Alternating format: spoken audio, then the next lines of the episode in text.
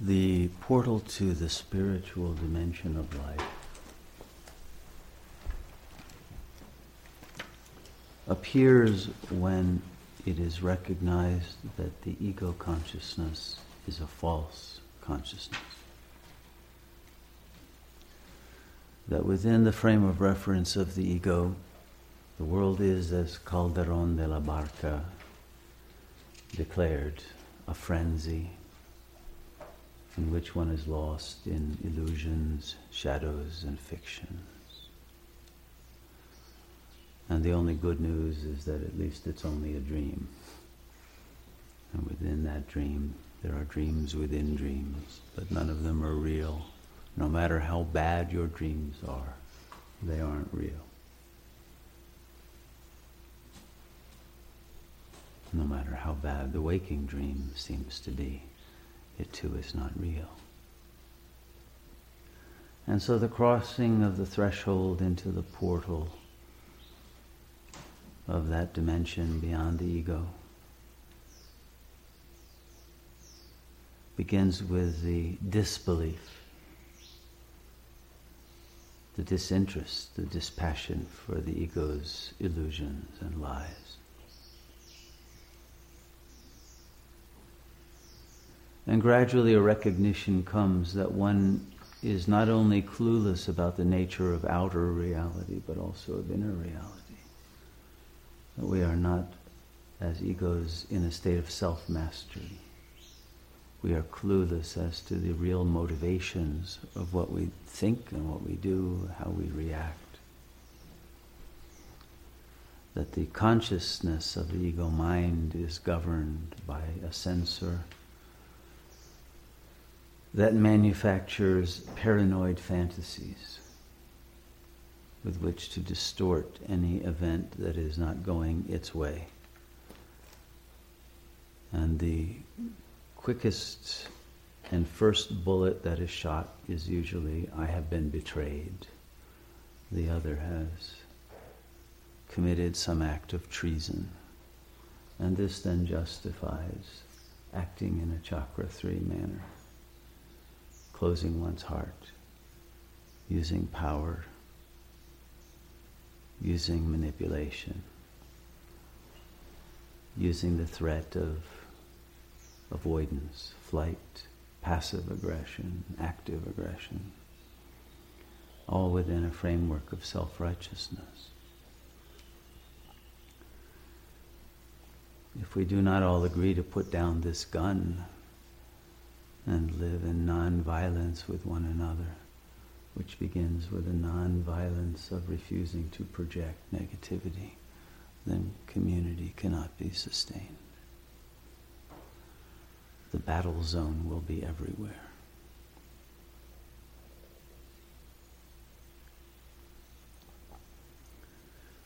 But for ego consciousness to transcend this core paranoia, it must also transcend the lower chakra reflections of goodness, of truth, of reality, of bliss. Whether it's the chakra one version that wants not the fullness of God, but the fullness of eating too much, and not the taste of bliss, but the taste of the tongue. Or if one wants not love of God, but the romantic illusion if one objectifies beauty into an object rather than recognizing it as the essence of the beholder. And if the beholder does not recognize that it must be rather than hold in order to maintain that relationship of beauty.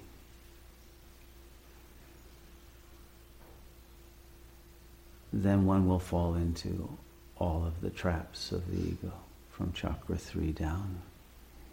And the chakra 4 opening of the heart to love will not be accessible. It will be considered too threatening, too much of a submission, too much of a giving up armaments that one is required to have to defend oneself against the illusory others who would take away one's happiness. So until we recognize that happiness is our own real nature that can never be taken away, we will not be immune to the seductions and intimidations of the ego mind to bring us back onto the battlefield of duality. And we will remain firmly within the register of experience. The world of objectivity, in which only objects count. And even if one is able to surmount that complete extradition of oneself into an alienated frame of reference through entering imperience. That inner world is a world filled with fantasies of danger and diversions from the center of one's being into the periphery. Because the consciousness has projected an illusion of an external world and is looking for its satisfactions there. And so the imperience does not remain whole, but is always in reference to something missing, and therefore functions in a state of lack, in a frame of reference that is without God, that is without soul, without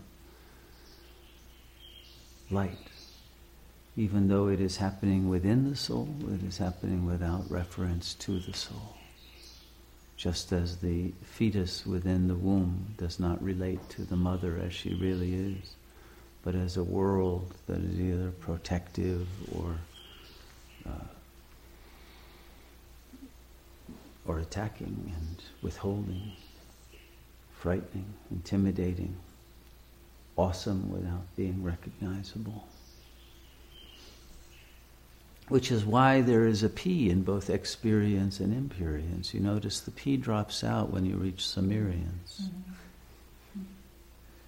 Why? Because the P stands both for the word peri, which means anything that pertains to and surrounds and orbits around, as in perinatal, periphery. And it refers to the word peril, because there is always danger when there is duality and that peril creates paranoia. But when you transcend both experience and imperience for sumerience, the sum, which refers to the amness, ego sum, I am, but without the ego, just the pure amness, the pure presence, the pure being, there is no more peril, no more danger, nothing to orbit around, nothing to divert from no time or space. And it is only that sumerience in which one who is no longer a sense of one, but the presence itself reveals itself to itself as blessedness. Because completely free of both fear and desire.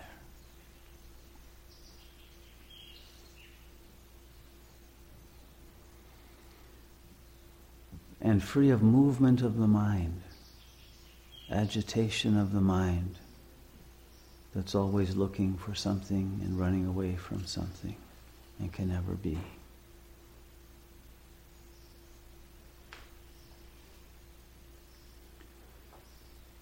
And so the next stage in the development of the spiritual journey must be the stilling of that mind so that there can be at least momentarily presence, not becoming, but the taste of being. And the taste of being appears as an emptiness at first, not a fullness, an emptiness of absence from the experiential frame and even the imperiential frame, but an absence that contains and that enfolds within itself potentialities with which it itself does not yet know. One becomes a mystery to oneself. one realizes that the ultimate mystery is the self. And it's the mystery, not the goal of mastery, that must consume our attention. Because only within the mystery and the acceptance that the mystery is what the I am is, never definable, never knowable as an object, never even identifiable as the subject because the self is always beyond the event horizon of any conceptual grasp. So not only is there no imaginary self and no signified self that can be possessed via language, there is not even a symbolic self that can be pointed to via any archetypal images or beliefs or uh, sense of God as some other beyond. But a sense of presence that must be melted into. And the idea of grasping reality must be exchanged for a willingness to surrender to the real, as the real, until there is no longer a real to be grasped but all is simply what is. Without critique, without alternative, without past or future, without judgment.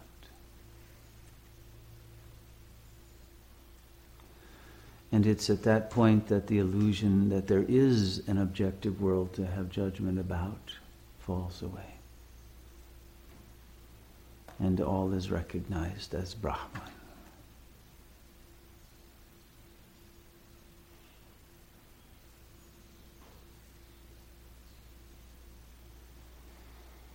And at last there is peace. And the dream of the illusions and fictions and frenzies falls away and becomes the awakening. of the luminous self that is nothing and all.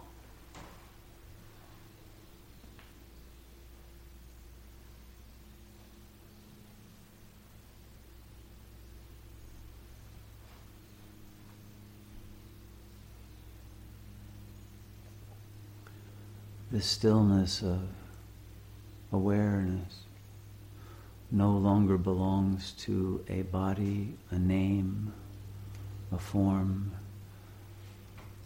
a paradigm,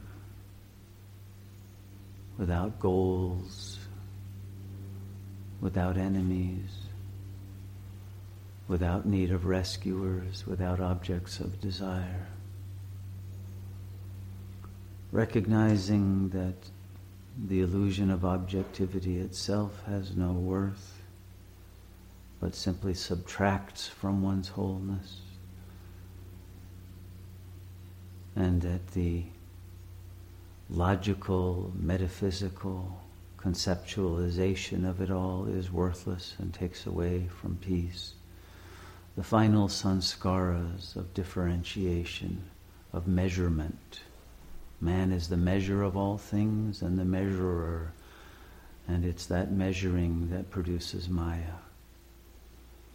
And once one lets go of that, then the immeasurable beauty, vastness, genius, beauty of the self is realized.